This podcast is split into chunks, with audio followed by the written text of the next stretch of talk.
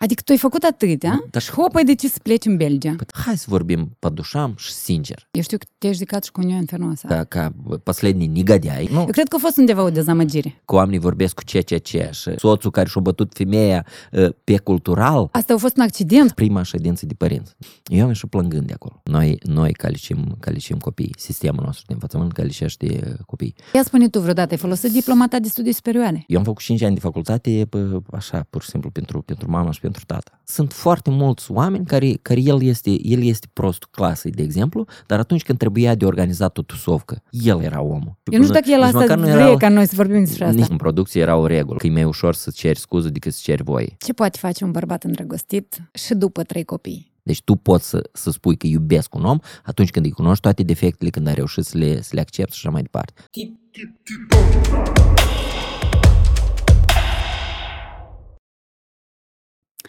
Dumitru Marian la Titania Podcast. Bună, Bine ai venit bine v-am găsit, și mă bucur că ai venit noroc, sănătate. Spunem uh, pentru voi, ori pentru tine, ori pentru, pentru mine. pentru tine. Pentru deci mine. numai tu și numai tu. Numai deci, eu, ok, Titania. Am înțeles, am înțeles. pentru Titania atunci, Pentru Titania, noroc. noroc. Benvin de la Nata Albot. Bine, bine, mulțumim, Nata Albot. Uh, Nata Cum Albot. zice, această, această emisiune conține plasare de produs, Nata Albot. Nata Da, Albot, dar e- noi n-am vinul spus care, de care uh, predispune la discuții. Care l-a adus Nata Albot, da, și noi n-am Am băut înțeles. atunci vinul pe care ea l-a adus, noi am băut, uh, a- de data asta am zis că îl deschid, uh, mai ales că pe voi vă leagă niște Leagă. uh, grade de rudenie. Suntem, suntem neamuri. Nu Trebuie să distingim. recunosc, vinovat, vinovat, recunosc. Da, noi suntem, uh, noi suntem uh, neamuri prin alianță, suntem uh, șine dacă nu șine, deci șine dacă nu noi, știi? Noi Finii suntem, cui? suntem finii lui, lui Sergiu Prodan. Sergiu Prodan. Salutări lui, el este Salutări. actualul ministru al culturii Exact. din Republica Moldova. Exact. Numai că azi nu vorbim nici despre Sergiu Prodan, dar nici Nu? despre Nata Albot, despre Dumitru Marian, cel care a făcut în cema- cinematografia din Moldova să miște lucrurile. Și aici vreau să adaug ceva. Ești director Animest, ești director TIF Moldova, ai fondat tot felul de, uh, să zic, rețele pentru cineaști în Moldova. Tu chiar ai făcut lucrurile să se miște în Moldova, dar uh, Wow. a, ești și coautor al legii cinematografiei din Republica Moldova, wow. aprobat în 2014. Aprobat în 2014. Dar totuși ai Tată, decis soț, tată, soț, da, fiu, fiu. da. Dar ai decis să pleci. Eu de, pe asta am vrut să apăs. Păi de ce să mai fac? Adică tu ai făcut atâtea Dar și hop, ai decis să pleci în Belgia. Păi, dar tu 2018 ai Tu plecat. singur ai enumerat. Eu atât am făcut, ce să mai fac? Nu cât să mai fac. Gata, pac, am făcut tot și am plecat. Nu, bă, s-a, s-a întâmplat. Adică Eu nu cred că ai făcut tot și, și ai plecat. Nu, Eu cred că a fost undeva o dezamăgire. uh, sunt uh, tată.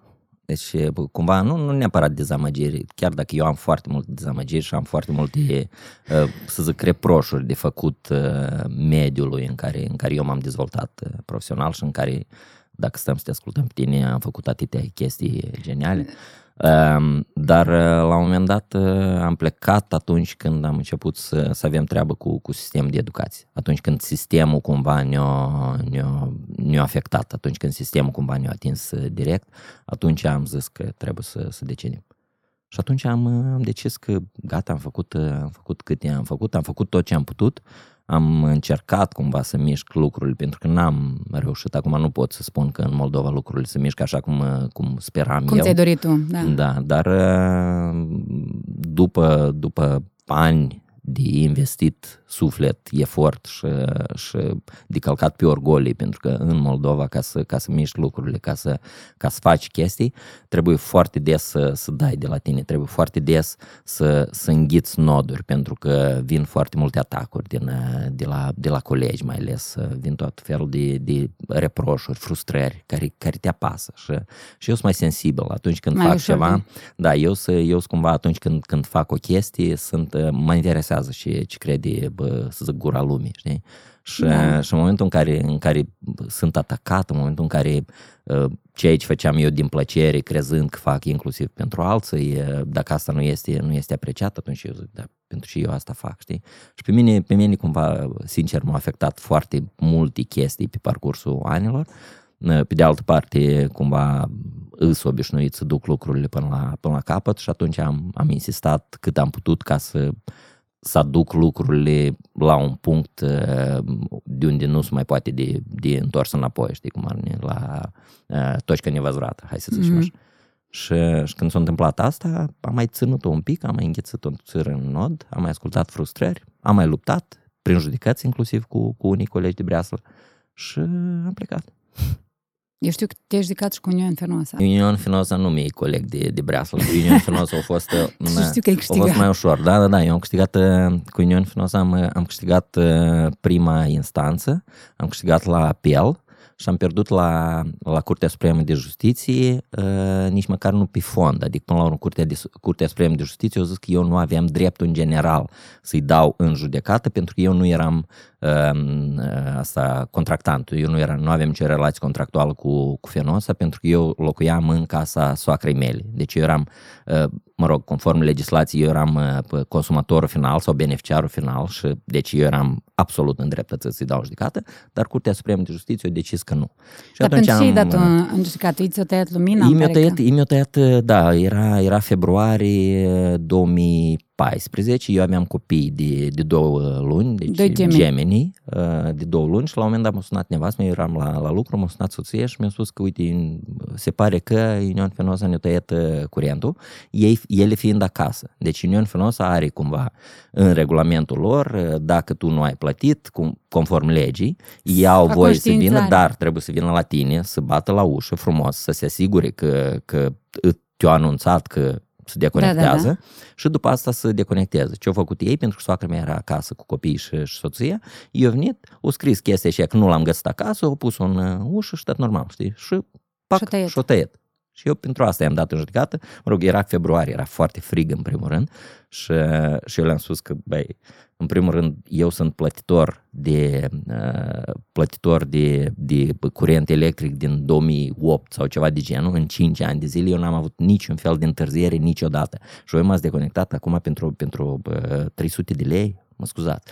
Și pentru mine scandalul nu era atât că mie mi-a, mi-a, mi-a deconectat, dar, dar mie mi se părea nedrept și mi se părea cumva nesămțire și cumva lipsit de logică să deconectezi un om fără să ai istoricul, fără să vezi ce a mai făcut, dacă el, adică la prima abatere, hop și la deconectezi. Exact. Totodată. Și atunci, și atunci eu m-am judecat și partea, partea bună a fost nu atât că eu am câștigat proces, pentru că n-am câștigat aproape, mă rog, aproape, n-am câștigat nimic, să zic, punct de vedere financiar sau ceva, dar uh, a fost foarte mult scandal în presă. Și mm-hmm. pentru mine asta a fost foarte, foarte important, pentru că după aceea Union Fenos au început să trimit SMS-uri. Deci la, la datornici, deci eu am implementat un sistem prin foarte care... Foarte frumos, deci și, tu ai făcut da. o schimbare și, și eu, eu vreau să cred că am făcut o schimbare, da, da, da. Eu sigur ți minte asta, a fost, a fost mare scandal. Eu am umblat prin, prin presă, pe la televiziune, că mi-mi place să mă dau și în spectacol dacă, dacă stai să, să te gândești.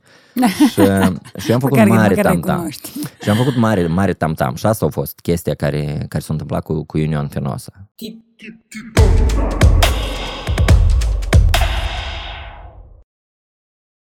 presa scrie că tu ești autorul, nu, tu ești un om care a făcut uh, deci prima distribuție de film european în Republica Moldova. Scrie presa așa ceva despre Da, da, da. Ai, ai, și asta cu, cu bold, știi? Ai, cu bold, asta scris. Uh, nu, da, în principiu în 2011 în, în Republica Moldova nu exista distribuție, adică ce se întâmplă în principiu filmul străin care ajunge pe ecran în Republica Moldova, uh, acum foarte mulți ani ajungea numai în festivaluri sau prin, prin rețeaua Patria. Aha. Rețeaua Patria nu era distribuitor de filme propriu-zis pentru că toate filmele vineau sau grila lor, lista de filme era dictat cumva de Rusia și ei doar le difuzau. Și noi am fost primii, altfel am fost prima, primul distribuitor care a semnat un contract de distribuție cu niște case de producții distribuitori din, din România și am adus primele, primele filme în, în Republica Moldova. Deci noi am fost într-adevăr primul, primul distribuitor. Asta era 2010 sau 11, ceva de gen.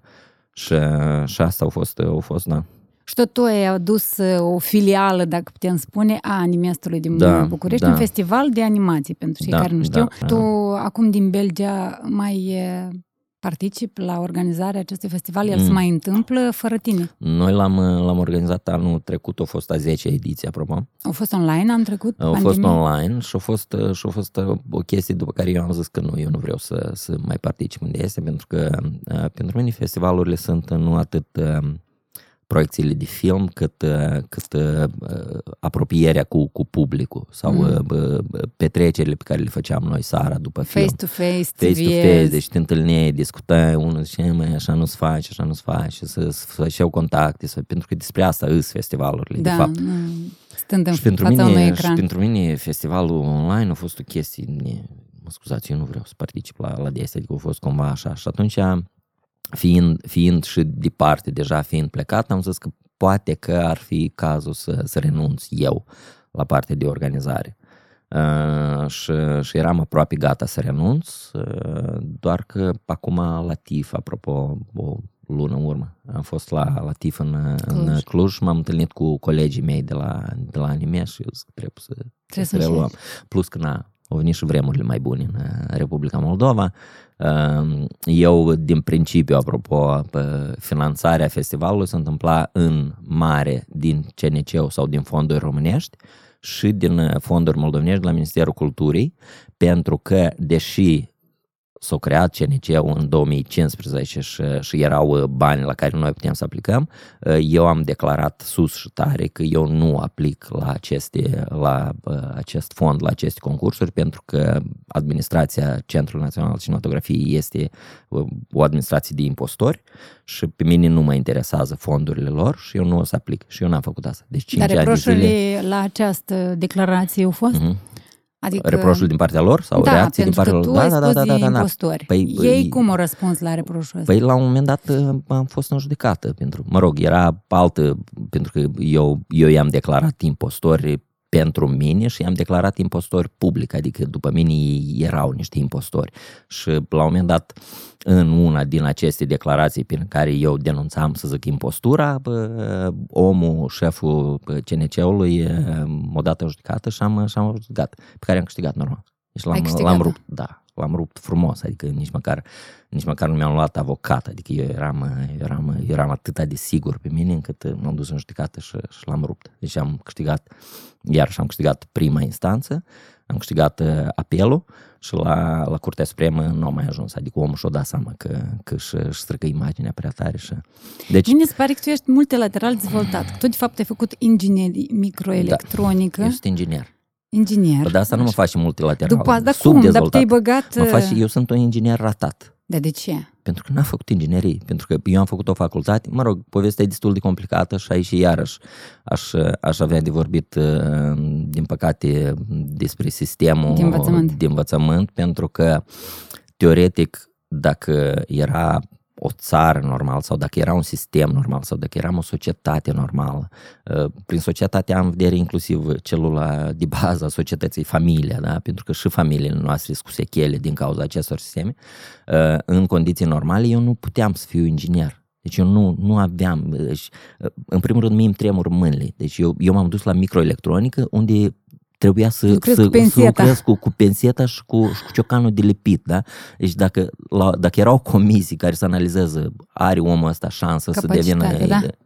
Eu trebuia din start să fiu eliminat. Deci eu am făcut 5 ani de facultate, de atâta că trebuia să am studii superioare, că așa era la mod în 96 atunci când am terminat eu uh, școala, pentru că aveam capacități de, de facultate, să zic așa, pentru că eram ok la, la studii și, și eu vroiam să, să plec de acasă, adică trebuia să plec repede din, uh, din sat. Și respectiv m-am, uh, m-am dus la, la facultatea de inginerie pentru că mi se părea mie că, că eu o să fiu bun la, la IT, eu vreau să fac IT uh-huh. Mhm. și când am bifat facultatea, am bifat greșit că nici idei n-aveam care diferența de microelectronic și IT, adică, ca să dai seama.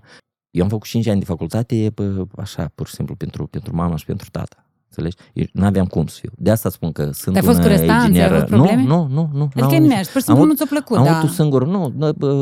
Să știi că nu, nu neapărat că nu mi-a plăcut, pentru că procesul în sine era destul de fain. Adică la un moment dat chiar eu era un experiment social pentru mine, pentru că eu, eu fiind foarte comunicabil cumva, atunci când, când ceva nu, nu înțeleg, eu încerc să, să, să intru în esență. Eu întreb.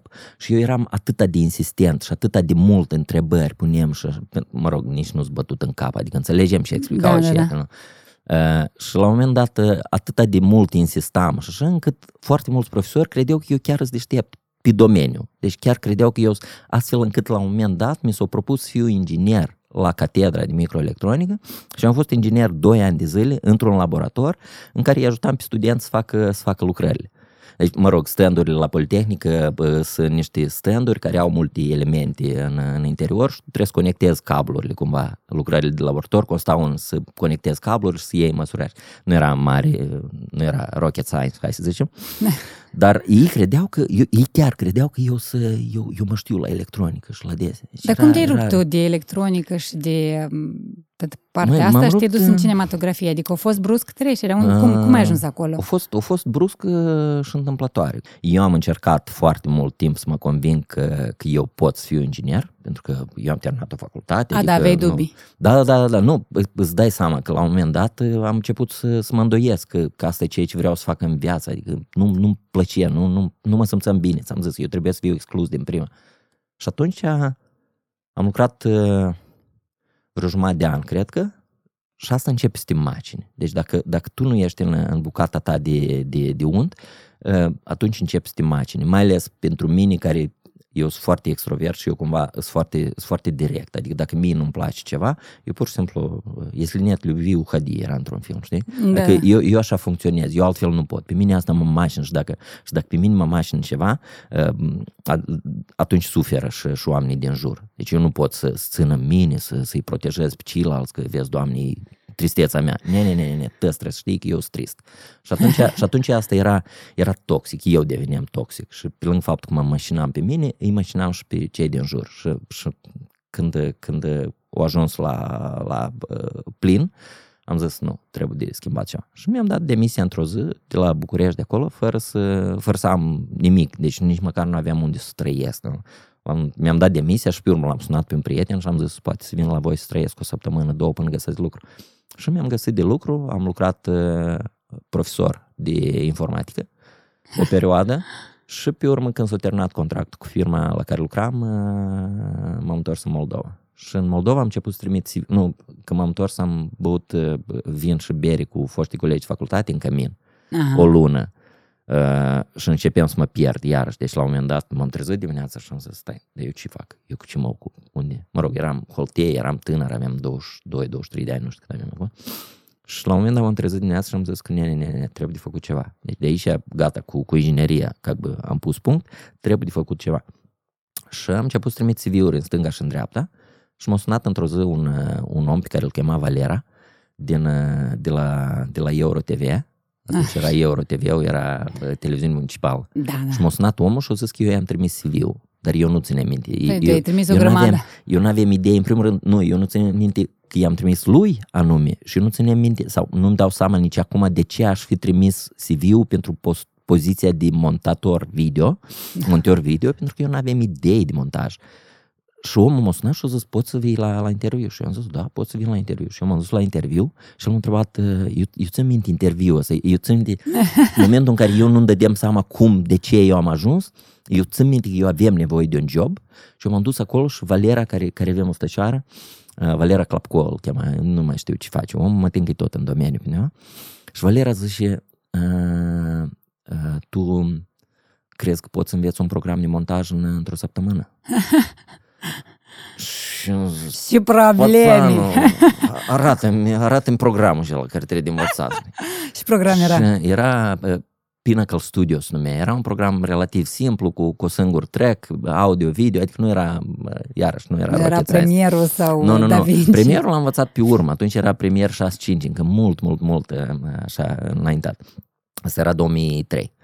Uh, și eu am învățat programul acela într-o săptămână și după o săptămână, cel puțin asta, e- asta e memoria mea, s-ar putea ca eu să inventez, știi că noi oamenii când aveam mai elemente punem, așa, uh, mai bigudiuri. dă- Da, da, da.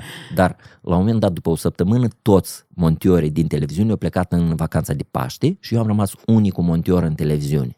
Și asta era, asta era dezastru. Și pe planuri negre, cu, cu încurcate interviuri. Cu... Și a fost absolut dezastru, dar a fost o lecție, o lecție fantastică pentru mine. Eu Și vreau să după asta eu am abordez o prins, lecție. eu am prins foarte mult uh, drag. Deci acolo a început, apropo, dragul de montaj. Deci eu eram, eu eram încântat. Eu când am înțeles cum asta funcționează, montajul, și când am înțeles cum poți să pui două cadre uh, într-o poziție și dacă le schimbi invers e complet alt sens. Logica Și pe mine montajului asta, schimb. Da, exact. Și mine asta m-a impresionat. Deci eu m-am dus acasă, eu mi-am instalat uh, Program. pe un computer a unui coleg, am instalat uh, bă, programul și eu toată ziua montam clipuri, luam, punem și wow! Deci eram încântat. Eu, eu nu știu dacă după asta am mai avut așa extaz. Ai uitat de, de la- microelectronică. Da, da, da. Și eu eram, eu eram, eu eram super încântat. De Adică ideea tu asta. crezi că un tânăr, dacă termină o facultate și nu-i place și face, el trebuie neapărat totuși să caute pe sine și să găsească locul Absolut. lui.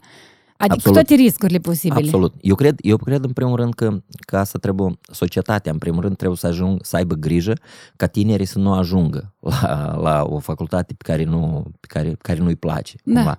Deci Pentru în primul că rând asta nu de înseamnă mici că ar dacă îmi trebui. place calculatorul, trebuie să te duci la... Dacă îți place să stai pe N-ai- Facebook, nu înseamnă că trebuie să te duci la tehnică, Nu, nu, nu. Mă rog, la era, IT. era foarte clar. Eu dacă stau acum să analizez, pentru că na, am crescut o țară și m- mă cunosc pe mine, eu eram, eram cumva uh, bun la, la analiză, deci eram bun la minte analitică, să zic așa, uh, eram bun la, la limbi și eram foarte comunicativ. Adică eu eram foarte, foarte sociabil. Deci era clar că eu trebuie să ajung într-un domeniu cumva umanist, să zic așa, într-un domeniu în care, în care să, să comunic, în care să, să, să rezolv, să nu știu ce. Deci era foarte clar. Și dacă societatea era pregătită, dacă mă îndruma cineva, Dar cum eu îți trebuia să iau imaginezi altceva. tu, iată, o societate perfectă sau măcar foarte bună, dacă nu perfectă, care să ghideze un tânăr spre facultatea care, spre Asta- care are vocații sau ceva? Asta se începe, asta se începe în primul rând, se începe de la, de la uh, o școală mult mai liberală, să zic așa, să, o școală mult mai deschisă la ceea ce vor studenții, nu la ceea ce vor profesorii.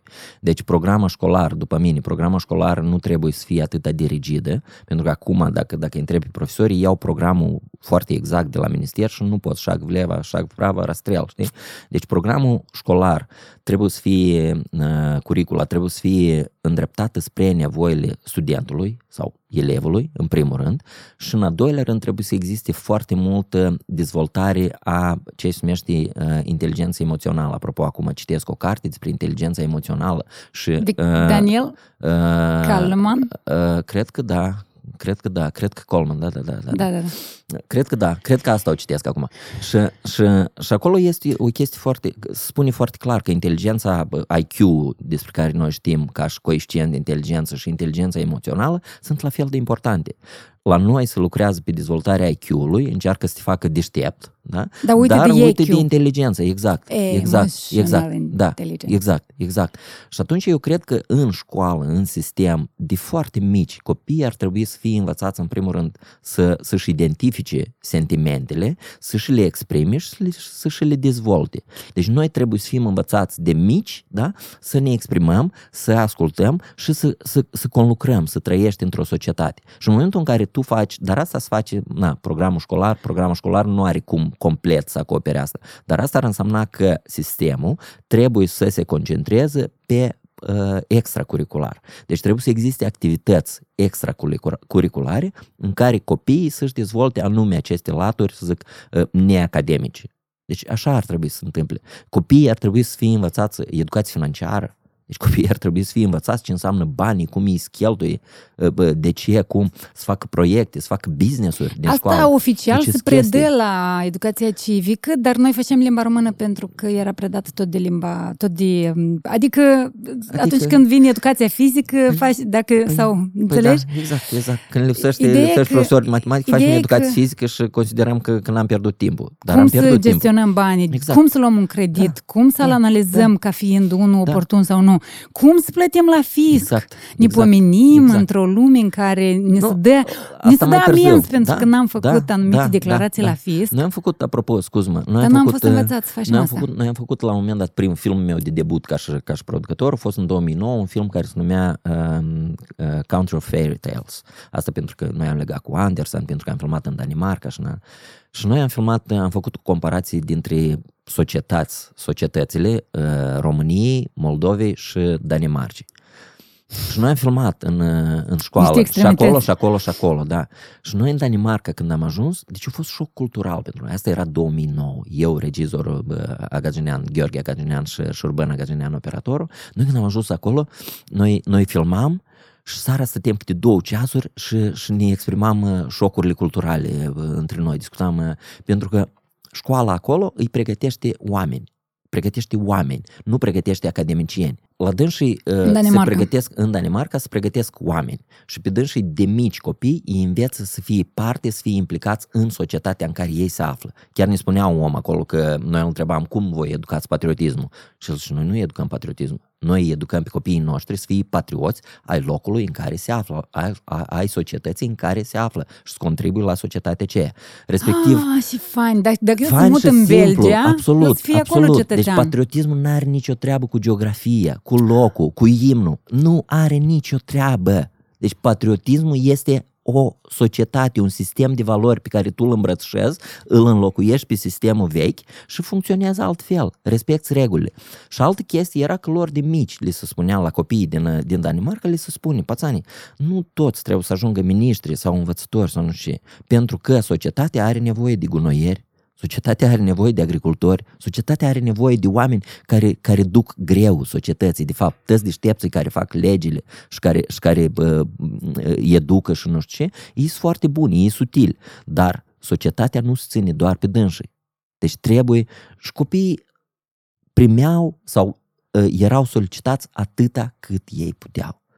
Pe dânsii așa îi educă. Până în clasa... Deci nu era ring lapidești, absolut, dacă nu știi absolut. tu, nu știi ca să-ți dai seama, ca să dai seama, trebuie să, trebuie să privești filmul. A Country Fairy Tales, cred că, cred că este pe Vimeo sau pe, pe YouTube.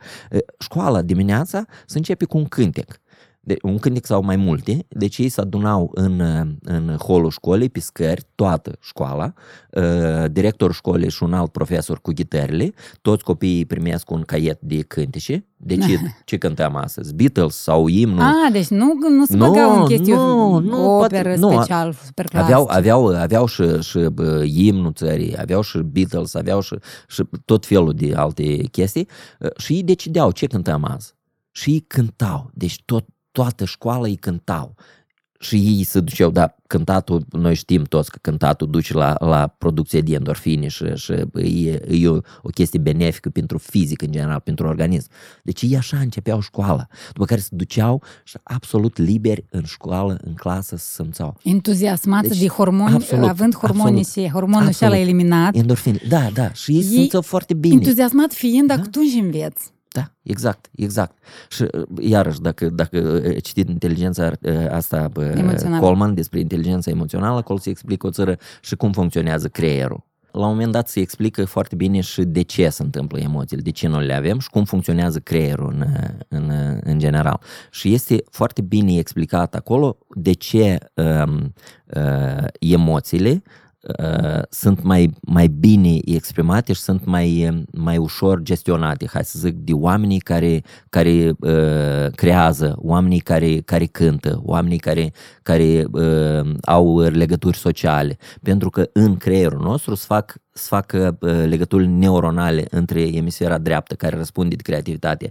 și emisfera stângă care răspunde de educație și, și limbă și, și gândire analitică și cu cât mai mult Uh, creativitatea ți-o exprimi prin limbaj și o povestești la alții, cu atât mai mult îți fac legăturile dintre, dintre emisfere. Da, și pentru că serotonina faci, asta exact, care se elimină exact. atunci când cânți, da, ea da. transmite de la un neuron la da, altul da, da, această informație. Da, da. Și atunci, și atunci legăturile, legăturile astea neuronale care se fac atunci când tu cânți, ele sunt ulterior folosite de creier și pentru alte activități. Pentru, deci tu devii un om mai bun sau un om mai, mai inteligent cântând pentru că îți creează aceste legături. Și uite, în Danemarca toate aceste chestii cumva sunt, sunt legate. Asta mi-aș dori să se întâmple Sunt cumva la un moment dat la noi. Deci să, să ne concentrăm mai puțin pe, um, pe asta reușită academică, să zic așa. Note să începem, mari, dacă exact, nu lacrimi. Să începem să educăm, să începem să educăm, să educăm oameni. Și asta, asta sunt, eu sper eu că asta se întâmplă cu copiii mei în Belgia acum. Deci eu nimerit într-un sistem uh, în care, în care lucrurile nu chiar alea Danemarca, dar sunt pe acolo. Și mie, mie asta îmi place. Și eu asta, și eu asta, pe mine asta mă impresionează. De exemplu, ă, ă, intervenția sistemului, da? atunci când eu i-am înscris pe copii la, la școală în Belgia. Și vârstă aveau copiii tăi când Copii acolo? șapte, aproape șapte. Cel mare? Gemini, nu, Gemini aproape șapte și Eliza cea mai mare aproape nouă. Aha. Și când eu i-am înscris la școală, pe Eliza am înscris-o conform vârstei, în clasa, în clasa patra, iar pe, pe Gemini am scris cu un an mai, mai în urmă. Ei pentru franceza? Că nu, nu. Deci e acolo prima dată întâlnit franceză, acolo noi cumva la un moment dat, pentru că soția mea este fluent francofon, chiar are studii cumva francofoni, eu ziceam, hai poate să, dar cumva nu au avut timp, o neglijat această latură și eu ajuns prima dată, au auzit limbă franceză acolo. Și administrația, directorii mi-au propus să-i pun pe ăștia pe, pe gemeni în, cu o clasă în urmă pentru că sunt mai puțini elevi și pentru că nu cunosc limba și pentru că o să le fie mai simplu. Și după o lună sau două, noi am văzut că ei încep să plictisească. Și atunci am scris administrației și am spus, nu vă supărați, nouă ni se pare că copiii noștri pot mai mult și analizați, evaluați. transferat în altă și clasă? eu transferat în clasa a doua, da. Deci eu făcut în, în, într-un an, am făcut două clase. De ce? Pentru că sistemul era foarte flexibil și pentru că sistemul a zis, mă, dacă copiii pot și dacă noi am analizat și nu există niciun motiv din care să nu, poftiți. Deci în două luni au învățat limba și deja înțelegeau două, și... Mă rog, ei înțelegeau, nu, asta e altă, altă latură care îmi place acolo, că e, în clasele primare e foarte mult joc, e foarte multă, foarte multă intuiție. Deci pe dânsii nu-i, nu învață ce. Deci lor nu li se predă bă, formule, lor li se predă bă, bă, modalitatea de a învăța formule. Deci pe dânsă îi învață a învăța, respectiv foarte ah. mult joc, foarte multă intuiție, să bă, le dau foarte multe fișe, bă, exerciții care sunt simple, bifare sau bă, crosswords sau tot felul de chestii care dezvoltă gândirea mai degrabă decât, decât acumularea de, de informații. Pentru că vin roboței care știu tăiat, noi roboței. trebuie să fim doar creativi. Exact. Chiar și creativitatea o să facă roboței. Noi trebuie să acumulăm niște abilități. Roboței, roboței devin mai buni la, la, la creativitate. Apropo Așa de, de viitor cinematografie, dacă să, să revenim o țară. Uh, viitor destul de sumbru.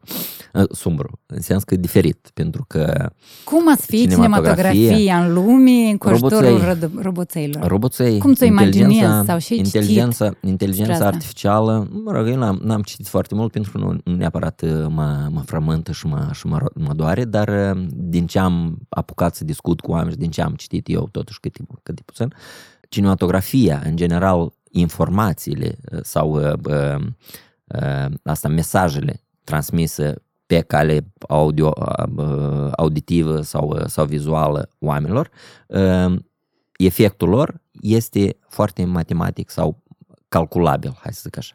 Deci există, toată lumea știe că dacă în 15 minute nu, nu, nu l-ai convins pe om să, să rămână pe podcastul tău, gata, l-ai pierdut, că el schimbă canalul pentru că el are foarte mult.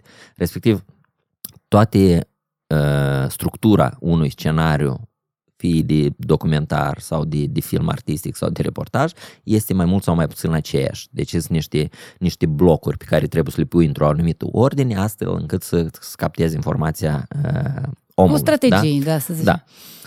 Și această formulă, în filmele americane, de exemplu, noi toți știm că este omul bun care trăiește viața lui, este omul rău care, care vrea să, să-i strece viața și este Bruce Willis care vine și-l bate pe omul rău și salvează. Da. Deci asta, asta e formula clasică și noi ne-am uitat la zeci de mii de filme care au fix aceeași formulă. Deci unul care trăiește, unul care vrea să-i strece viața și salvatorul.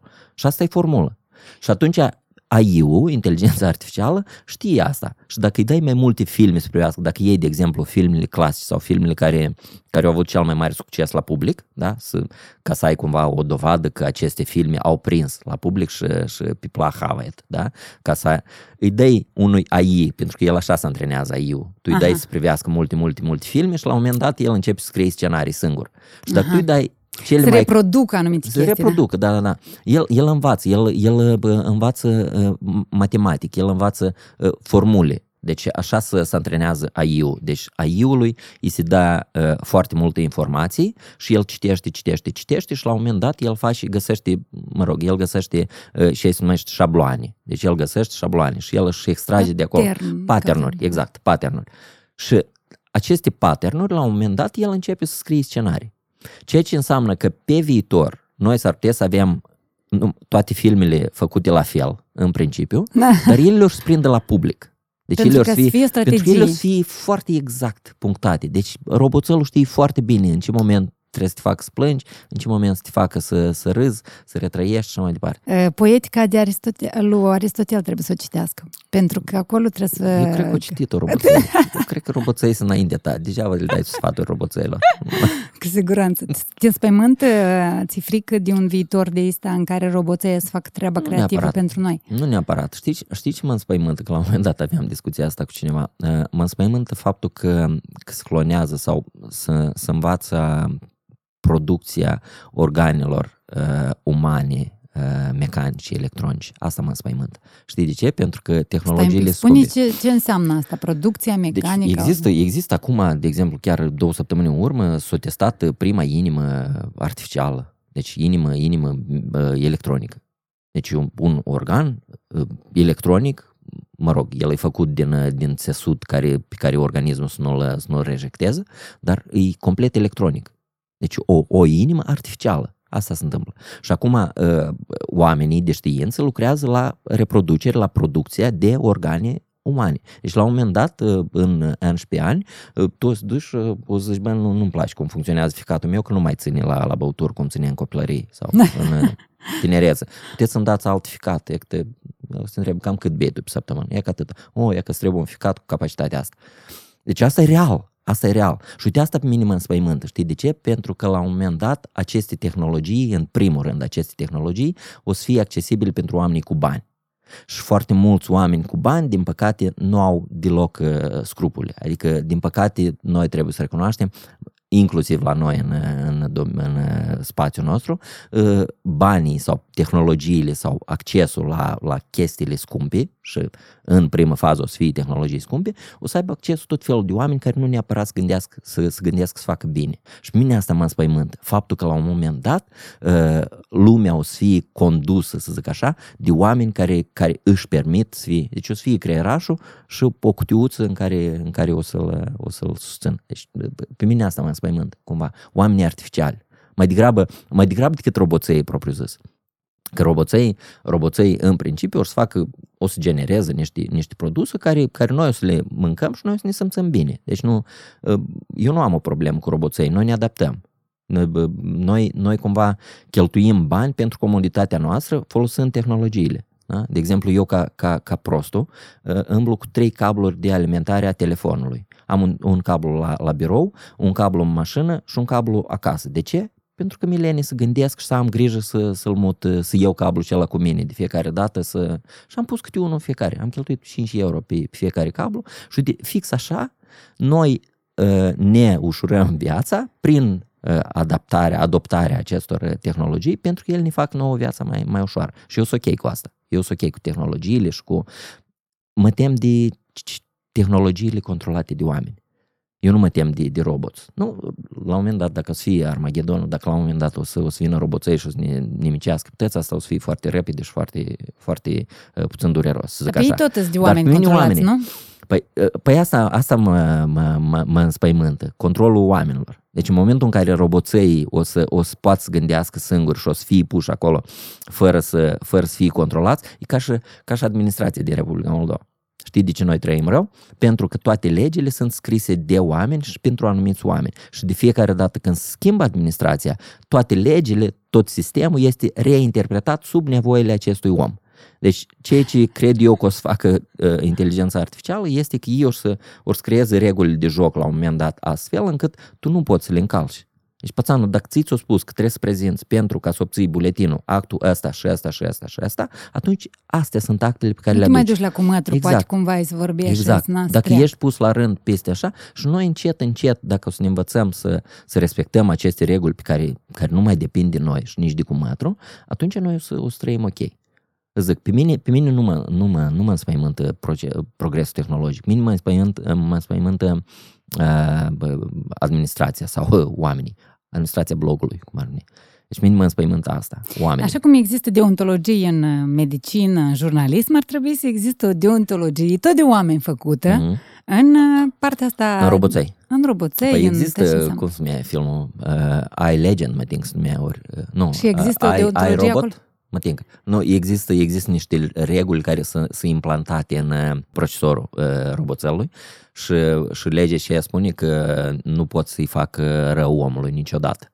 Și filmul, trebuie să-l vezi, ai robot, mă din se numește. Nu, asta, da, Uh, asta. filmul despre ce cum roboțelul la un moment dat a decis că omul începe să, deci prin acțiunile lui, omul începe să-și facă singur rău. Și atunci robotul intervine ca el să nu-și facă rău, pentru că în cap la dânsul era scris că eu nu am voie să rănesc omul, nu am voie să... să Ah, și filozofic. și e, che- da, da, da, e o El- chestie care e imple- implementată în, în creierul, în procesorul roboțelului, dar pe care el la un moment dat o interpretează așa cum, cum vede el, pentru că în momentul în care el își dă seama că omul uh, se auto-rănește, uh, el intervine. Dar Și are omul greu. crede că robotul îi face rău. Da, Dar da, robotul omul crede știe, că eu îți fac exact, bine, eu exact, îți fac exact, un rău exact. făcându-ți un robotul bine. știe, asta e că robotul știe că el face bine. Deci robotul este sigur că el îți face bine. Dar Omul. omul, în momentul ăla, el simte nevoia să se sinucidă. Na, sau nu, Sau nu să apere, era- sau- Să, da. Deci omul vrea să, îmi pare că, îmi pare că chiar, chiar omul, creatorul, cum ar veni, să se sinucide acolo ca să dezvolte, ca să-i convingă pe oameni că roboței sunt inofensivi. Bine, Deci asta e chestia de asta. ficțiune, ca să fie clar, este, dar Nu, nu, nu, este ficțiune, dar e foarte bine interpretată o potențială, să zic așa, interacțiune sau relație dintre roboțel și, și oameni. Și om. Da? Și eu cred că, eu cred că uh, roboței la un moment dat uh, or să preia foarte multe funcții, nu o să n-ai cum. Uh, Ceea ce sper eu să, să reușim noi să menținem este anume interacțiunile astea sociale și să fim uh, mai buni unii cu alții sau uh, cred că dezvoltarea inteligenței emoționale sociale contează și o să conteze din ce în ce mai mult în detrimentul inteligenței, uh, să zic, uh, academice sau, uh, da, pentru că, Ai, pentru că o să conteze mai puțin. O să conteze mai puțin. Acum, ca să, ca să, ca să ai un job ca lume, ca sau, sau ca să contribui la ceva, nu neapărat trebuie să știi bă, matematică superioară. Deci trebuie, uh, bă, sunt foarte multe poziții în care tu trebuie să te înțelegi cu oamenii. Deci trebuie să, trebuie să, trebuie să poți să, să interacționezi cu oamenii. Trebuie să poți să, să, să apeși pe butonaș și eventual la un roboțel care poate să facă foarte multe, foarte multe chestii. Și eu cred că pe, pe viitor uh, asta o să fie mult mai, mult mai evidențiat, mult mai... Da, dar o societate care întârzie să-și schimbe sistemul de învățământ ar putea să întârzie niște... Da, da. Deci noi acum, noi acum din păcate, trebuie să, să recunosc, noi acum bă, calicim, calicim oamenii. Noi, noi calicim, calicim copii. Sistemul nostru de învățământ calicește copii. Și asta e un sistem, apropo, nu, sis- nu, nu sistemul în sine, dar uh, este uh, capacitatea sau modalitatea noastră a oamenilor, a beneficiarilor acelui sistem, hai să zic așa, de interpretare și de ajutare, să zic așa, sistemul. Deci aceste pă, cumpărături de, de perdele și de uh, Adunare de și fonduri. adunare de fonduri și de asta. Deci noi am plecat, uh, apropo, uh, când, uh, când Eliza s-a dus în uh, clasa 1, eu deja eram plecat. Eu am plecat în mai 2018. Ei au făcut clasa și întâi la Eliza, Chișinău. da, a întâia și a doua chiar. Fetița și, ta. Da, și da, și când eu am plecat în mai și ea în septembrie, cumva, uh, peste trei luni s-a dus la școală și eu, eu foarte mult vroiam ca să, să fiu atunci când asta se întâmplă și am zis că o dăm într-un în publicul, în sistemul public de învățământ pentru că eu am făcut sistemul public, nevastă mi-au făcut sistemul public și Adică uite, școală de și stat. uite, și uite, Uite unde am ajuns, uite la unde microfon. Am ajuns nicivo, da, da, da. Eu îi spun nevestii că am ajuns nicivo și nevasta zice, tu ești sigur că tu ai ajuns nicivo? A, Zici că am da, știi? Adică există, în fine. Și eu am zis că o dăm în sistemul public. Și noi am dat-o în sistemul public și eu m-am dus la prima ședință de părinți. Deci asta mă tin că 1 septembrie atunci au fost vineri cumva și eu peste o săptămână m-am dus la prima ședință. Eu am ieșit plângând de acolo.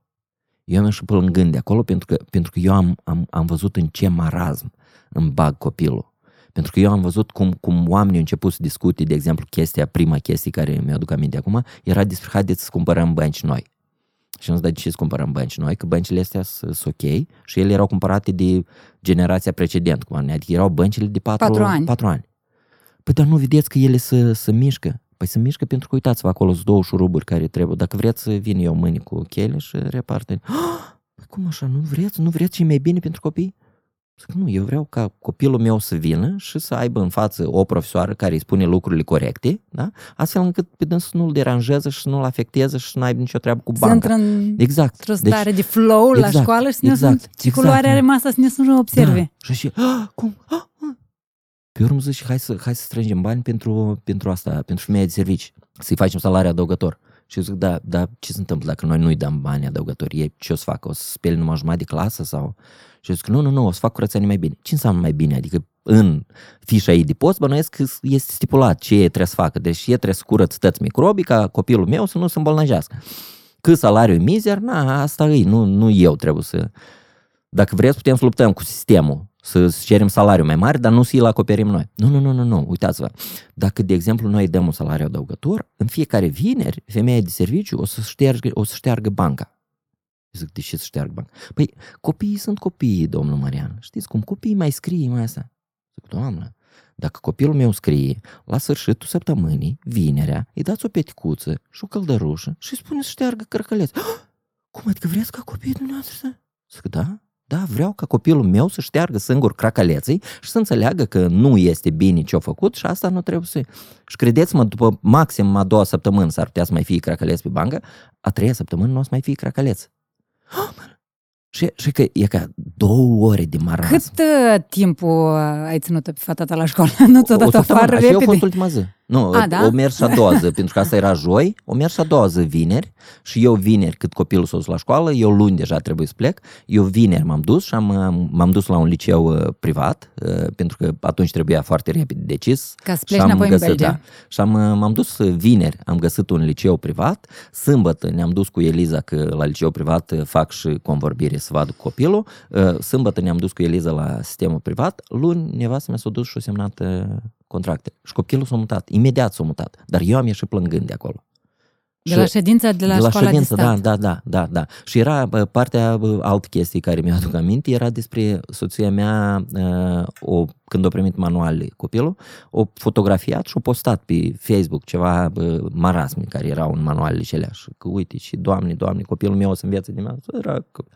Și profa a început să Uh, am văzut că unii părinți postează că nu și și zic, doamnă, haideți să vorbim nominal. Deci nu soția unii, mea, da. nu unii părinți, este soția mea, știm despre ce vorbiți și mie mi se pare că ok și dacă, dacă vreți pot să mai postez și eu și încă soția mai are în rezervă. Ah, domnul Marian, dar știți că nu este așa că de la minister ne sună pe noi și ne spune că... Zic, doamnă, eu mă mir că dumneavoastră n-ați postat. Deci dumneavoastră ar trebui să postați, ar trebui primul om care, care se sezează aceste greșeli, ar trebui să fie profa. Pentru că dumneavoastră sunteți nevoite să predați, să le explicați copiilor niște marasmuri după niște cărți. Ministerul trebuie luat în furci. Atunci când ministerul a cumpărat, a comandat și a plătit aceste cărți, da? dumneavoastră ca și profesor, ca și beneficiar sau utilizator direct a acestor materiale didactice, trebuie să, să, să, să reacționați și să ziceți, nu, eu nu predau, mă scuzați, dar nu predau asta. Nu, păi știți că nu putem așa că, doamnă, haideți în loc să strângem bani pentru femeia de servici, da? mai bine să ne adunăm o dată în săptămână și să facem un scandal în fața ministerului. Vreți așa? A, că nu, că nu putem, că știți că pe noi ne dau afară. Zic, și ce pierdeți? Pierdeți un salariu mizer? Pierdeți un... Și dacă o să începeți dumneavoastră, credeți, credeți că nu o să înceapă Chipeș în, în mai multe școli? Ba da, o să înceapă. E, această dispută s-a terminat când a intervenit o tante din, din părinți și a zis, domnul Marian, haideți să lăsăm polemicile. Deci se pare că dumneavoastră nu vă pasă de binele copilului și se pare că și tu ai încetat să mai lupți atunci. Eu, eu am încetat, da. Eu, eu mi-am dat seama că, mă rog, eu deja eram cumva cu un picior plecat, noi știam că Eliza o să învețe numai un an sau doi, dar, dar eu deja plecasem și atunci a fost cumva prima confirmare că eu fac ce trebuie. Pentru că eu nu aș fi rezistat, Eliza nu ar fi rezistat. Eliza după o săptămână întreba dacă, dacă, dacă asta e școala, dacă despre asta este școala. Adică ea nu știa după o săptămână, ea nu știa cum îi cheamă pe colegii ei. E nici pe profă, știa numai că este domnișoara sau doamna nu știu cum, nici nu știa numele complet al profii. Deci profa adică nici măcar elementar. Eu, exact, elementar, niciun fel, da. Deci stăteau frumos în bănci și ele povesteau nu știu ce marasmuri. Exact, ca, ca noi. noi. Da. Și le povesteau nu știu ce marasmuri, înțelegi? Și, și asta, și asta, și asta pe mine mă sperie. În Danemarca, de exemplu, dacă să revenim, chiar din primele din primii ani de școală, dacă la un moment dat copilul nu are nu reușește la, la un anumit obiect, la o anumită materie, se face o ședință cu părintele și obligatoriu cu copilul acolo. Și de față cu copilul profa întreabă. Zic, Iohan, ce se întâmplă? De ce tu nu reușești? Și Iohan zice, mă, știți că eu nu reușesc, că doamna profesoară scrie pe tabla acolo, dar eu nu reușesc să scriu, că eu scriu țăr mai încet decât, decât uh, Margheala de lângă mine, știți? Și nu, nu reușesc. Iohan și Margheala. Așa. Și atunci, și atunci proful zice, o, Iohan, aha, deci asta ți trebuie o țără mai mult timp ca să asimilezi așa. De să vedem. Aha, Johan, tu ești foarte bun la limba daneză, de exemplu. Ce ai zice tu dacă noi tăiem o oră din limba daneză și adăugăm o oră din matematică? Atât e de Atât ai de, flexibilă. atât ai de, da. Deci sistemul e așa de bine gândit încât proful, sistemul sau bă, școala are voie, are marjă de, de jonglare. Deci poate să adapteze la un moment dat.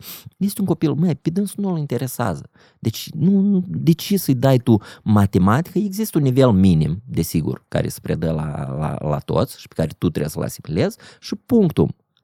La noi, toți copiii sunt judecați după același calapot, după același sistem de valori. Deci tu ești voieșnic dacă nu știi integrale și, și limite. Punct. Stai leacă, scuz-mă, dar integralele și limite asta să... Eu nu o să fiu profesor, eu în viața mea n să mă întâlnesc cu dânsele. Înțelegi? Dar asta Și oare atunci are legătură? copilul trebuie să, trebuie să fie, copilul nu trebuie să fie făcut dvoieșnic sau nu trebuie să fie pus în niște limite uh, care pe dânsul nu-l interesează și nici nu o să, nici nu o să Înțelegi? Uh, nu, Știi că este, iarăși- le, este legenda, asta nu știu dacă e legendă, Mhm. e teorie, precum că iată, oamenii care învață foarte bine, uh, nu ajung foarte de succes, pe când ceilalți care așa o mai știut să... Pentru că ei nu au avut, da, da, da, nu. E ca și dragostea la prima vedere. Deci eu nu cred în dragoste la prima vedere. Nu există dragoste la prima vedere. În general, dragostea e o chestie care, care se învață, e o chestie care, care vine în timp. Deci tu nu poți să te îndrăgostești de un om până când nu-l cunoști. Deci tu poți să, să spui că iubesc un om atunci când îi cunoști toate defectele, când ai reușit să le, să le accepti și așa mai departe. Da? În rest, oamenii care s-au întâlnit și au zis că s-au îndrăgostit la prima vedere, asta a fost pură coincidență. Tu nu aveai cum să faci asta. Exact așa și cu, cu bă, educația. Deci există foarte des oamenii care învață foarte mult și învață foarte bine, da? Uh, se întâmplă că ei au și genele foarte faine și educația de acasă, care le dezvoltă partea asta de inteligență emoțională despre care vorbeam noi. Și atunci când inteligența emoțională se întâlnește cu inteligența academică, hai să o numim, da? atunci tu devii un om de succes. Pentru că dacă tu ești un om închistat, dacă ești un om închis, ești un, un om frustrat în general, ă, tu poți să înveți toată ziua, poți să, poți să citești mama cărților, dacă ai memorie, dacă ai memorie boar- bună, bă, slavă Încă- Domnului, te ajută și o să, și o să ajungi, o să termini cu, cu bine. Dar pe urmă tu nu o să reușești să te încadrezi în niciun job, tu o să fii, tu o să fii un, un, un izgoi, tu o să fii un outcast. Pentru că inteligența asta emoțională sau inteligența socială, ea contează la fel de mult, dacă nu mai mult, decât inteligența academică. Ce înseamnă outcast? Outcast înseamnă izgoi, înseamnă bă, om care, care nu se poate integra în, în ceva. Deci un om care stă pe lângă. Un, uh, nu știu cum e în, în română, nu știu. Uh, În afara castei. în afară, în afară casei, dacă vrei, da. Deci e un om care, care, care e bă, bă, marginalizat, da? Um, respectiv, um, această uh, legendă, cum, cum, cum zici tu, ea este destul de adevărată pentru că foarte mulți oameni uh, în școală nu erau foarte buni la, la, uh, Anumite materii. la anumite materii, dar sunt foarte mulți oameni care, care el, este, el este prostul clasei, de exemplu, dar atunci când trebuia de organizat o tusovcă, o petrecere cu toată clasa așa, el era omul. Deci el știe de unde să ie muzică, el știe de unde să cumpăr băutură mai ieftin, el știe cine o să ne duc pe noi acasă și așa mai departe. Deci exista în clasă de astea. Da, și există oamenii și ăștia se paradox. descurgă. Da. Dar există bă, e un banc, de, de fiecare dată când, când discut despre, despre subiectul ăsta, despre cine reușește și nu, re, nu reușește, era un banc la un moment dat să întâlnesc doi foști colegi de, de clasă, unul dintre ei în, într-un jupalan negru și, și altul cu, cu un costum pe care îl poartă de, de 10 ani și cu, cu o geantă bă, derapanată și la un moment dat jipul pac trage pe dreapta, se oprește, se dă de jos de acolo în bucălan așa și Vania! Și el se uită, mă scuzați, ne cunoaștem? Și Vania, sunt eu, Vasile, noi am fost într-o clasă. Și, și Vania se uită, oi, Vasile, dar cum tu ai reușit să așa? Și, bă, eu fac business și nu știu ce, tu ce faci? Nu, eu sunt profesor la, la școală, uite, la liceu la care noi am învățat împreună. Și, zice, dar tu, tu ce faci, Vasea? Păi, eu ce fac? Eu fac business. Dar ce fel de business? Că tu, tu și erai prost la, la matematică, tu erai dvoșnic, tu ai, ai terminat școala și cum, cum faci tu business? Cum tu ai ajuns să faci business? Și băi, eu bă, cumpăr, cumpăr vodcă cu, cu rublă și o vând cu două și peste 2% și trăiesc. Deci omul... El nici atunci nu da, înțeles el, câți el nu bani înțelege, face. nu înțelege. Deci adaus comercial pentru dânsul. Era Cumpăr cu o 2%. rublă și, și vând cu două, pentru dânsul el trebuie peste 2%, înțelegi? Deci asta e, asta, asta sunt detalii. Sunt oameni și din viață. Sunt oameni care pur și simplu merg înainte și cărora nu, faptul că el nu a fost bun la anumite materii, n- nu, nu îi încurcă în viață. Și exact asta ar trebui să facă sistemul. Ar trebui să încurajeze, ar trebui să identifice acești oameni care, care au un sâmburi de ceva întrânsul, pentru că asta s-ar putea mai târziu să, să te ajute. Există... Poveste Delia la un moment dat într-un interviu că ea nu a fost luată în cor, că eu zis că nu are voce. Și au devenit Da. Delia, pe care o știm noi da, cântăreața din Există România. foarte mulți oameni care, care au fost uh, bă, sau ejectați de, Descurajați. din, din sistem. Da? De exemplu, nu știu dacă ai sta, uh, cum îl cheamă, uh, care ne pune acum chipuri, Gates. Uh, Deci, uh, bă, el nu a terminat uh, facultatea, de exemplu, și a ajuns unde a ajuns. Uh, Jobs, nu știu exact dacă a terminat facultatea sau există foarte Așa, mulți oameni există care la un moment informații dat că nu au au terminat. plecat, au plecat din, uh, din sistem. Ceea ce dovedește că sistemul uh, sau absolvirea sistemului nu neapărat te face om de, de succes. Ceea ce ar trebui să facă sistemul și sistemul uh, de educație american pe care l-a părăsit Steve, uh, asta Bill Gates, a fost, l-a ajutat pe dânsul să înțeleagă că asta nu e pentru dânsul. Și el pur și simplu a plecat și s-a, și-a căutat de, de treabă. Dar ia spune tu vreodată, ai folosit diploma ta de studii superioare, undeva? Ți se ajută cineva vreodată? Nu, cred că, cred că atunci când m-am angajat în București, pentru că m-am angajat ca și inginer și pă, s-a făcut uh, pe asta uh, Da, da, tu ai fost trimis echivalare. acolo cu practică. Echivalare. Adică... Da, da. Nu, nu, nu m-a ajutat uh, bă, diploma. Dacă, dacă stăm să ne gândesc, mă rog, să ne gândim, uh, facultatea nu a fost chiar degeaba, pentru că la facultate cumva eu am învățat independență, eu am stat în cămin, am învățat să, să am grijă singur de, de mine. Relațiile am învățat, care ți le dă uh, facultatea, relațiile, am, am, oamenii am, care învățat, cunosc. am învățat să, să muncesc. Deci la, la facultate, la un moment dat, am învățat să muncesc. Și probabil, cumva în subconștient, pentru că îți spuneam mai devreme că eu mă băgam atât de mult în seamă încât ei credeau că că deștept, probabil atunci la facultate, probabil s-a dezvoltat cumva această tendință a mea de a mă băga în seamă. Deci probabil, probabil atunci am înțeles eu că dacă, dacă eu pot să uh, intervin și să mă vând cum trebuie, atunci, atunci eu pum- cumva pot să, pot să reușesc, știi? Deci e o chestie care se numește fake it, then make it. Deci întâi, întâi te prefaci și pe urmă mai departe, până intri în, în subiect, pe urmă, pe urmă cumva te, te discurci dacă nu ești prost, desigur. Și atunci această, această latură bă, cumva m-a ajutat pe parcursul vieții ulterioare să, să să spun că da, inclusiv această Valera care m-a întrebat dacă știu să învăț un program, eu am zis da, sigur. Și am iată, intrat iată. și am învățat, știi? Adică O provocare. uh, această, probabil la facultate a fost prima experiență de genul ăsta în care eu am înțeles că eu pot să, pot să mă vând și pe urmă să, să corespund. Și, și asta, asta a funcționat. În, uh, în producție, că, că eu am produs foarte multe spoturi publicitare și, și, și film, televiziune, în producție era o regulă pe care eu uh, bă, la un moment dat am, uh, am învățat-o și o transmitem tuturor asistenților și oamenilor care vorbeam, uh, că e mai ușor să ceri scuze decât să ceri voie. Adică dacă trebuie să rezolvi o chestie, uh, te duci, rezolvi și pe urmă zici, mă scuzați să am intrat pe proprietatea noastră, pentru că s-ar putea să te duci, dacă te duci să ceri voie, s-ar putea el să nu-ți dai voie și, Și atunci starea are- rămâi, ai cu ripile. producția, rămâi cu producția nerezolvată și, și nici așa. Și atunci, și atunci bă, această regulă, mai bine să ceri scuze decât să ceri voie, e, e o chestie care m-a ajutat de foarte multe ori în, în viață. Dumitru, uite, noi am spus la începutul podcastului că tu ai făcut lucrurile să miști în cinematografia din Moldova. Ai fost coautorul legii aprobată în 2014, director animez, dime- director... Eu eram director, eu eram uh, country manager, eram Ok. cumva uh, producătorul Producător. local al evenimentului. Și apoi TIF Moldova și alte Da. chestii legate de film în Moldova. Ai Da. făcut multe spoturi, televiziune și așa mai departe. Acum, uitându-se la noi un tânăr care vrea să facă, să zicem, producător de film sau regizor de film sau să zicem în domeniul ăsta, el ar spune că, băi, dar nu mă mai duc, omul ăsta atât au făcut și totul n-au ales să plece. E descurajator. Dar, dar noi putem să-i spunem că tu și în Belgia tot film faci, Nu fac film în Belgia. nu? Nu. Dar tot te Uh, ocupi cu partea de, de Uh, video. Da, da. Uh, Eu mă ocup cu partea de video în, în Belgia, dar nu, nu fac ceea ce vreau să fac, pentru că Uh, Eu vreau să fac producții, eu am făcut management. Aha. Uh, Aici în, în Moldova eu am început ca și editor, dar pe urmă am trecut pe, pe partea de producție și eu am făcut management în principiu. Adică, uh, apropo, o chestie care pe mine mă enervează la culme este când, când eu sunt prezentat ca și regizor. Aha. Deci eu nu sunt regizor, eu n-am fost în viața mea regizor, mă rog, am avut o experiență foarte scurtă, dar nu sunt regizor, eu sunt uh, producător sau manager de producție. Eu sunt, eu sunt administrator, nu sunt artist.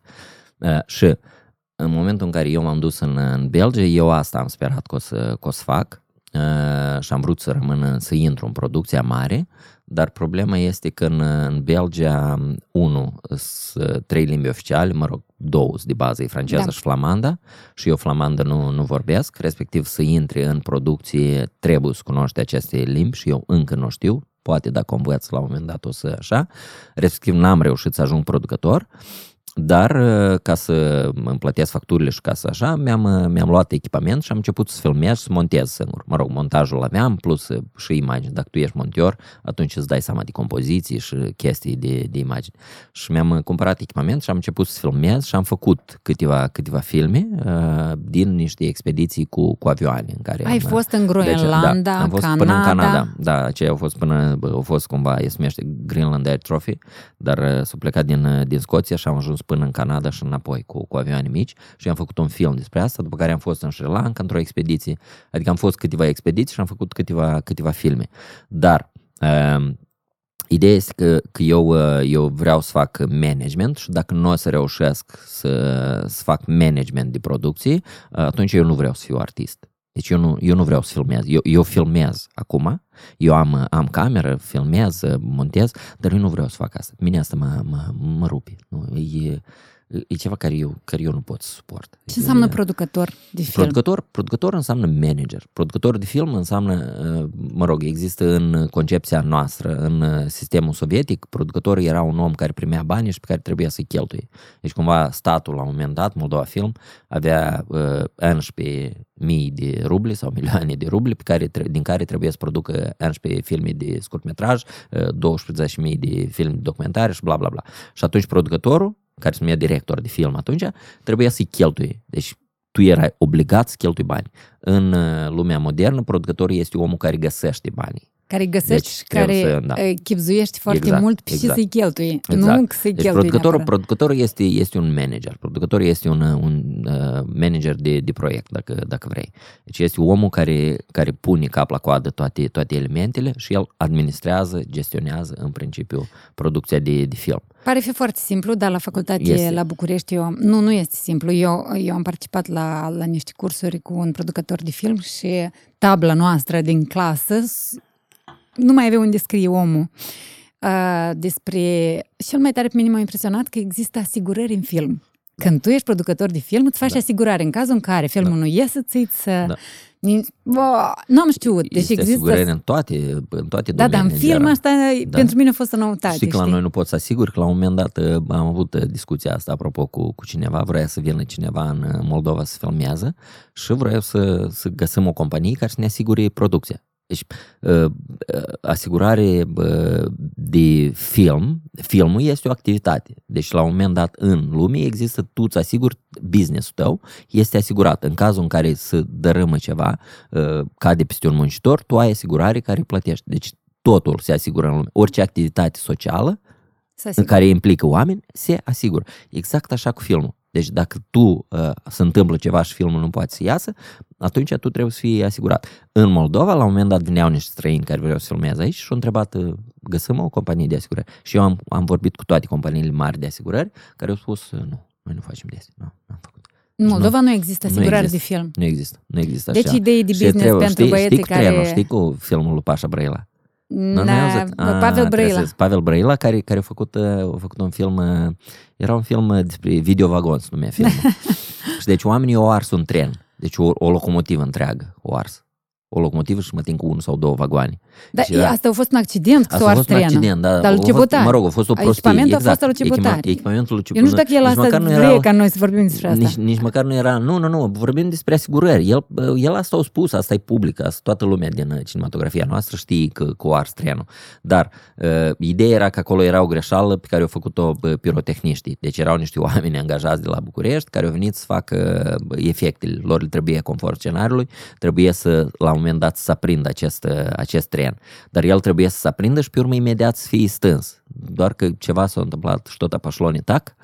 Și Asigurare o nu ars- era? și o ars tăt, nu? Asigurare nici nu se gândeau ei că le trebuie, pentru că contau că pirotehniștii sunt buni. Conform scenariului, ei bă, trebuiau să, să ardă trenul. Deci în film trebuia să, să ardă trenul la un moment dat, doar că bă, ceva au pus prea mult explozibil sau pirotehniștii ceva au făcut. Nu, nu-i de râs Astfel deloc. încât nu, nu este de râs, mă rog, nu a suferit niciun, niciun om, dar o arsă camerele care erau închiriate, suferit apropo, omul care trebuie să pelicula, dai bani. pelicula tot o, o, o arsă, bă, locomotiva, vagonul, deci o arsă, o ars foarte, foarte mult și ei nu au avut, nu au avut asigurare, de exemplu. Cineva Și s-a era pomenit cu multe responsabil- datorii. Da, da. Și, asta, și de asta zic că asigurările într-un, într-un film sunt foarte, sunt foarte importante, pentru că platou se, for- se pot întâmpla, tu ai implicat 40-50 de oameni și mai mult. Și atunci e foarte important să, să ai că bă, când vorbești despre un film de un milion uh, sau de 5 milioane de euro, atunci e foarte important uh, asigurarea. Asigurarea, Și în, da, da. în toată lumea asta se, se întâmplă. Mm, și la de asta noi nu. este responsabil, da, și de asta este responsabil, în principiu, este responsabil producătorul, care trebuie să aibă grijă să, să adune echipa, care trebuie să, mă rog, există și producători și producători. Fiecare producător, producător în principiu este omul care, care coordonează, dar el are în subordine bă, asistenți sau producători executivi, uh, asistenți de producție, manager de producție, location production, uh, location manager și așa mai departe. Deci eu, producția în sine este un departament, nici măcar nu este o activitate de un om. Ceea ce la noi aici face un om, uh, în lumea civilizată să, să facă o echipi facă întregi. echipi întregi. Da, da. Dumitru, spune-mi, te rog, um, există vreo facultate de producție de film? Mm. Există, practic, toate, toate facultățile de film uh, au și, au și bă, producții. La noi, în, uh, în Academie de Arte, există producții de film uh, Ca specializare. de, parcă de vreo mai puțin de 10 ani. Dar n-am văzut încă, încă oameni foarte buni, Să producători manifeste foarte buni care într-un ies fel. de acolo. Deci, până la urmă, producția e un fel de uh, autodidact, adică oamenii producătorii din piața noastră cumva să, să autodidacți, să sunt oameni care, care învață Mhm. din, din mers. Și în general, cinematografia în Republica Moldova, bă, majoritatea asta, oamenilor sunt drumul sunt ăsta l-au autodidacți. Da, da, da. Ceea ce nu este neapărat, neapărat rău.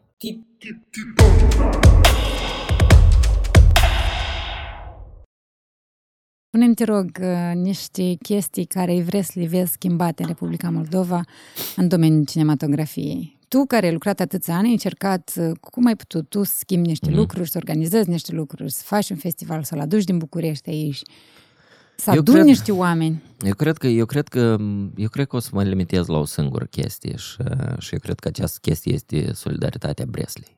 Deci asta ne lipsește nou. Deci noi, noi aveam, noi aveam bisericuță, mă rog, e o chestie care ține și de, uh, și de spiritul artistic și de, de faptul că uh, cinematografia în general este viziune și fiecare vede în felul lui și e mai greu să, să cumva să pui artiștii la un loc și să, să gândească în aceeași uh, direcție, dar eu cred că, eu cred că lipsește solidaritate. Eu cred că, eu cred că noi, uh, cei care suntem implicați în domeniul cinematografiei, aici, în Moldova, ar trebui să renunțăm la, la orgolii, ar trebui să, să ne dăm seama că chiar dacă mie nu-mi place filmele, nu-mi plac filmele pe care le face bă, colegul X, uh, eu ar trebui să împreună cu colegul X să dezvoltăm un sistem care să ne ajute pe mine, să ne fa- pe noi să ne facem fiecare filmele lui.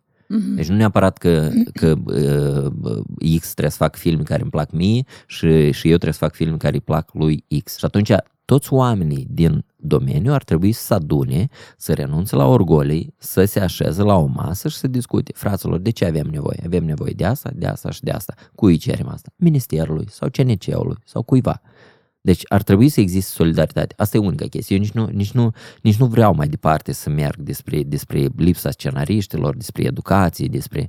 Pentru că până când nu o să solidarizeze, până când sistemul nu o să fie mai mult sau mai puțin monolit, Închegat. nu are cum să se miște. Deci noi putem să vorbim despre, despre scenarii, despre uh, lipsa de idei, despre, despre primitivitatea producțiilor în general în Republica Moldova.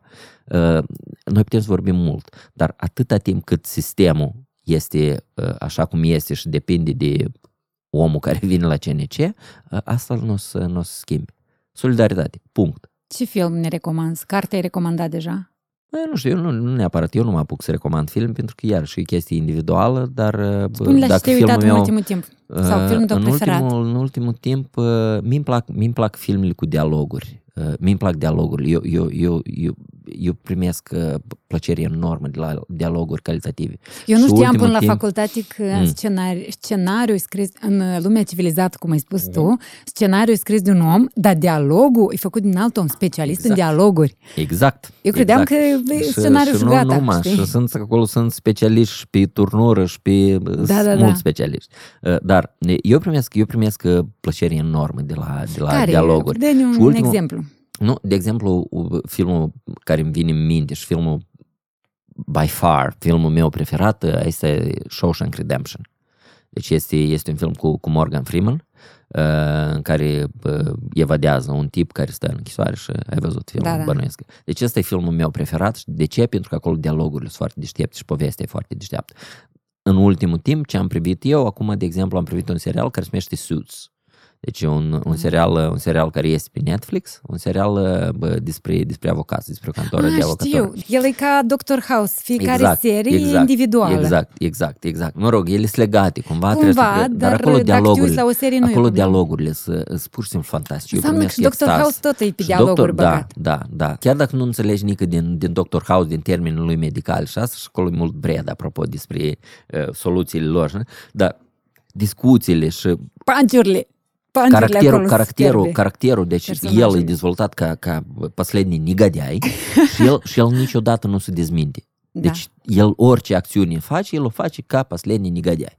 Și e ca, și e ca filme în care, în Dar care tot un ai personajul caracterele, principal și în care pozitiv. personajele sunt, sunt dezvoltate și în care dialogurile sunt, sunt faine, asta sunt asta sunt filmele, filmele care, care mine pur și simplu mă, mă încântă. Nu, bă, bă, chestiile, chestiile care pune, bă, la noi în Moldova, de exemplu, bă, dialogurile pe care le, le văd eu în filme moldovenești sunt de, de clasa întâi, adică nu, pe lângă faptul că, că oamenii vorbesc cu ce, ce, ce și, și mine, mine asta așa mă, mă Se oamenii de la primește țară și se facem primesc, duș da. la dușovaia cabina. Oi, oi, asta e așa de strașnic când, când oamenii de la țară uh, vorbesc despre, bă, despre bă, asta, bă, soțul care și-a bătut femeia uh, pe cultural, uh, asta pentru mine e așa o rupere, Cultural. asta e așa o rupere. de- A, Doamne, tot ai Doamne. în reportaje când vin martori și zic... Da, că- nu, nu, nu, vorbesc de filme, reportaj ca reportajele Aha, să film. fie, acolo sunt oamenii, dacă omul a ales, dar uh, atunci când regizorul decide să, să utilizeze uh, pe culturalul în, uh, în film și când el îi- îi forțează pe actori să vorbească uh, frumos și așa, pe mine asta mă rupe. La Curagău toată lumea a fost îndrăgostită de el pentru că el vorbea așa cum vorbim noi în popor. Da. Nu, există, normal De că la un exemplu, moment dat Curagău, trebuie cum să, mai sunt mai mulți. Trebuie să, trebuie să cizelezi. Normal că atunci când vorbești, inclusiv în acest podcast, de exemplu, noi ar trebui cumva să, să vorbim cumva aproape de limba literară, literară, dar nu trebuie să ne forțăm. Deci noi, noi în discuții, în filme, în dialoguri, în tot ce creăm noi, ar trebui să existe uh, originalitate sau ar trebui să existe, să existe autentic și ala noi, e că noi așa suntem, pentru că altfel spectatorul vede. Înțelegi? Și, și asta, asta ar trebui să, să, să se întâmple într-un film și asta sunt filmele pe care, pe care le, le ador eu. Uh, trebuie să recunosc că în ultimul timp n-am văzut filme geniale. Deci, bă, Suits-ul l-am privit... uh, El e de mult el e deja, de de mult. prin- Da, da, da, dar ultimele două sezoane acum au apărut și, mă rog, nu chiar acum, recent. Și eu le-am privit acum, că eu nu pot să privesc, apropo, Și eu le din cauza devorez, memoriei sunt proaste, minunate. din cauza memoriei proaste, eu nu pot să privesc uh, serialele câte un episod pe săptămână. Pe mine Ah, asta să mă- zic minte eu ce a fost aștept, data da, da, trecută. da, eu, eu, eu aștept să, să apară sezonul, aștept șase luni până apare tot sezonul și pe urmă privesc. Te uiți Altfel- într-o noapte la da, toate. da, da, că altfel, altfel n-am nicio, nicio șansă. înțelegi? Un ultim subiect, Un dar ultim subiect. deloc nu cel de la urmă. Mhm. Ești căsătorit, ai o soție frumoasă de care cu siguranță nu te-ai îndrăgostit la prima vedere, că ai vorbit anterior că nu există așa ceva, Mhm. și trei copii, o fetiță mai mare, clasa Sau câți a ani are? 5 10 ani. Face în 10 ani. septembrie și gemeni, Mulți înainte. fetiță și băiat de 8 ani în noiembrie. Tata a trei copii. Da. Care e relația ta cu, cu zicem, tată și copil? Uh, Tu te implici în face, educație. asta face parte, apropo, din uh, relația mea, relația mea uh, se bazează pe cea mai mare frică din viață. Tu știi că asta e, asta e cea mai mare frică pe care o am eu în viață, e să nu, să nu pierd relația cu copiii. Deci cea mai, cea mai, cea mai mare frică a mea este că la un moment dat, prin esența mea și prin caracterul meu și prin tot ce eu fac, prin modul meu de, a, de exprimare așa, uh, eu cel mai, cel mai tare în viața asta mă tem să nu, să nu îmi pierd relația cu copiii. Eu sunt foarte implicat, pe mine mă interesează ce ei gândesc, mă interesează ce ei fac, mă interesează cum ei sunt, uh, sunt destul de implicat, adică nu sunt soțul și ăla uh, care, care zice și lasă măta știi tot. Adică, mă rog, sunt multe chestii pe care le știe numai mama, eu nu, nu mă bag, Aha. dar, dar în general eu încerc să, să fiu implicat și, și frica asta că, că eu la un moment dat o să stric relația cu copiii, pentru mine e, asta pentru că eu am avut o problemă cu, cu taic meu și așa și eu mă tem să nu repet uh, aceeași Dar știi greșeală. că de ce te nu cred. Nu cred. Știu și eu sper că nu. Da, da, da. Apropo, eu seamăn foarte mult cu, cu taic meu la caracter. Deci chestii, noi, noi ne-am bătut tot timpul și, și bă, tot timpul am fost uh, în contradicție și, și, eu, și eu de asta și mă tem. De asta eu lucrez foarte mult și de asta, apropo, citesc acum foarte mult inteligența emoțională și despre creier și despre relații și despre așa, ca să încerc cumva să, să repar sau să mențin relația cu copiii mei, care este ok, e ok, Dar e și foarte o, frumoasă. și o eventuală uh, rășire a relațiilor dintre tată și copii sau mamă și copii uh, poate contribui ca ea să îmbunătățească ulterior și mai tare și în contextul ăsta vreau să recomand un film, se numește rusesc Vremenные трудности. Da, n-am văzut. 2018, cred, da. Mhm. Eu l-am Să văzut văd. chiar săptămâna trecută și am plâns, am uh, înțeles o Eu n-am, morală n-am văzut de mult, interesantă. apropo, un Filme. film care, la care să plâng. Mie îmi plac filme la care să, să, să plâng. Deci dacă vreți să plângeți, Da? Vremenные трудности, m-am uitat săptămâna trecută, am Ok. plâns, dar și să bat cap în cap niște idei despre faptul că un Mm.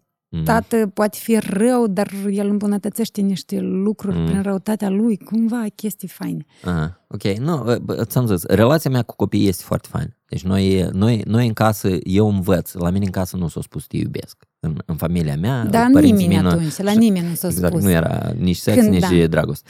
Da. Uh, și, eu, și eu încă învăț să, să fac asta și eu învăț să, să, să exprim asta și eu copiilor mei le spun foarte des, le spun că, că iubesc și, și că ei contează și eu încerc să dezvolt în trânsii aceeași atitudine deschisă. Deci copiii la mine au voie să exprime, uh, sentimentele sunt, uh, sunt binevenite, acțiunile trebuie controlate. Deci cumva e așa o, o regulă. Și deci eu sunt dragostea. totodată ok. Uh, Măi, dragostea iarăși e o chestie care, care vine de la sine. Dragostea nu trebuie să fie neapărat o, uh, o noțiune impusă. Deci dragostea este un, uh, un set de mai multe chestii pe care trebuie să le educi separat. Deci nu trebuie să spui copilului iubește. Trebuie să spui copilului nu răni aproapele tău, uh, vorbește cu, cu omul, uh, fii empatic. Deci sunt mai multe chestii pe care trebuie, poți să le educi punctual, care toate împreună fac dragoste. Pentru că altfel uh, spui că noi în casa asta ne iubim. Punctum. Punctum, da, what the heck? Deci bă, cumva, cumva asta încerc. Și relația, eu cred că relația mea cu copiii este foarte faină. Eu n-am reușit, apropo, când eu am fost plecat, uh, eu mă temeam foarte mult că, că o să pierd, pentru că asta se întâmplă la foarte mulți migranți. Doi ani ăsta Uh, fără Eu am ei. stat doi ani fără ei, dar eu veneam cam o dată în lună, veneam acasă, stăteam câte o săptămână. Pentru că pentru mine, ți-am zis, era foarte important ca eu să nu pierd relația.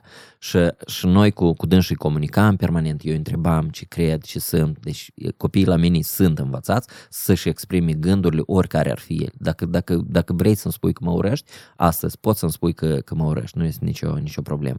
Deci ei au voie să-și spună tot ce, ce, Ce cred. simt? Și uh, eu cumva am stat doi ani fără dânsii.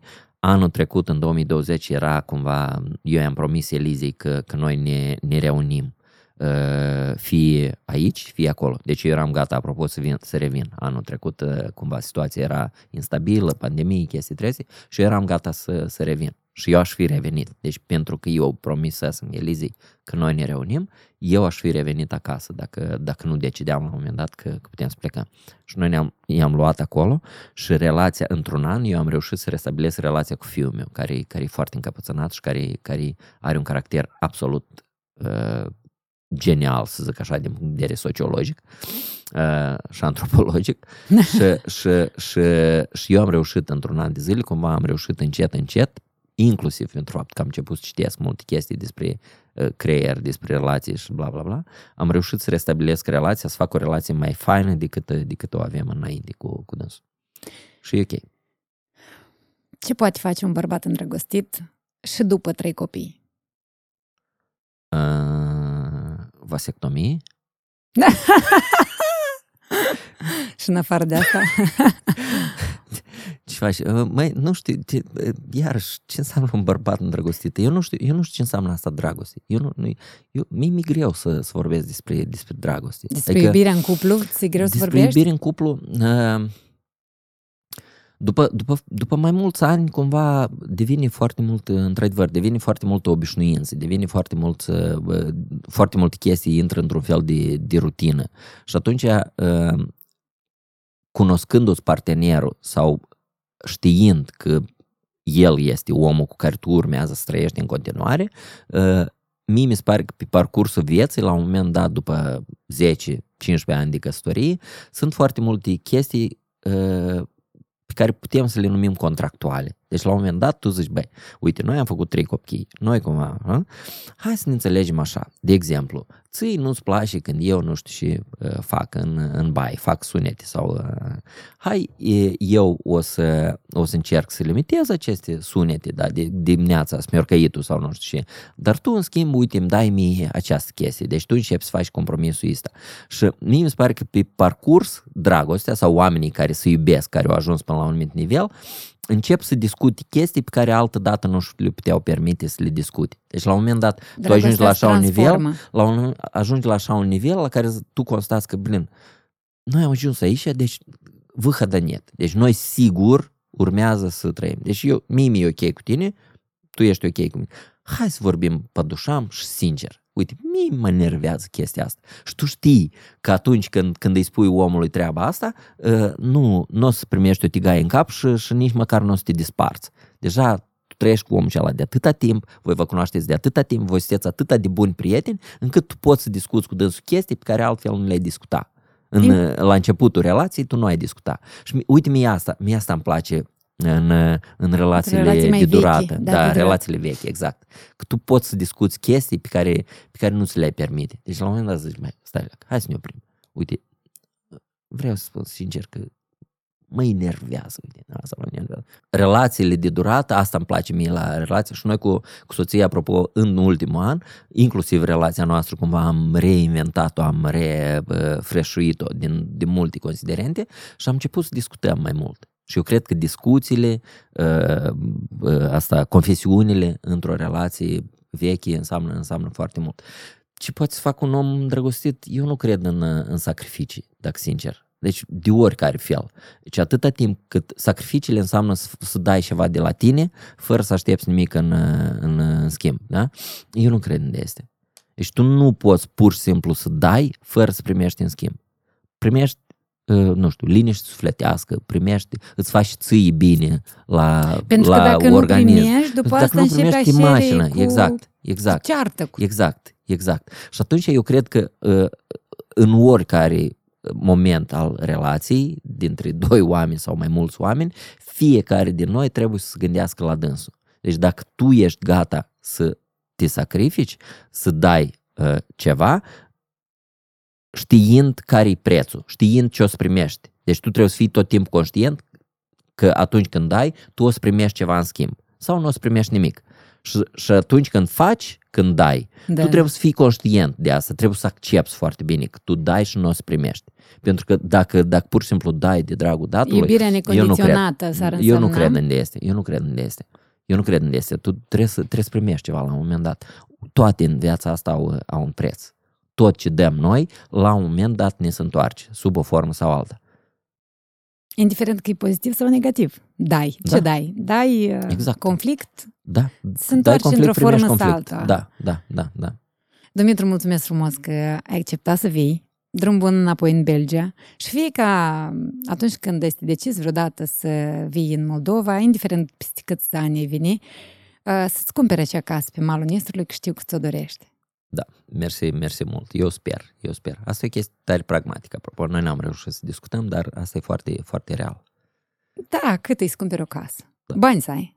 Bani o să fie. Și banii să fie făcuți cu plăcere, din lucruri da. care îți plac. Mersi, mersi tare mult pentru invitație și pentru, pentru discuția asta, bă, eu zic, constructivă pe care noi am avut. Eu chiar, eu chiar cred că e constructivă. Mersi.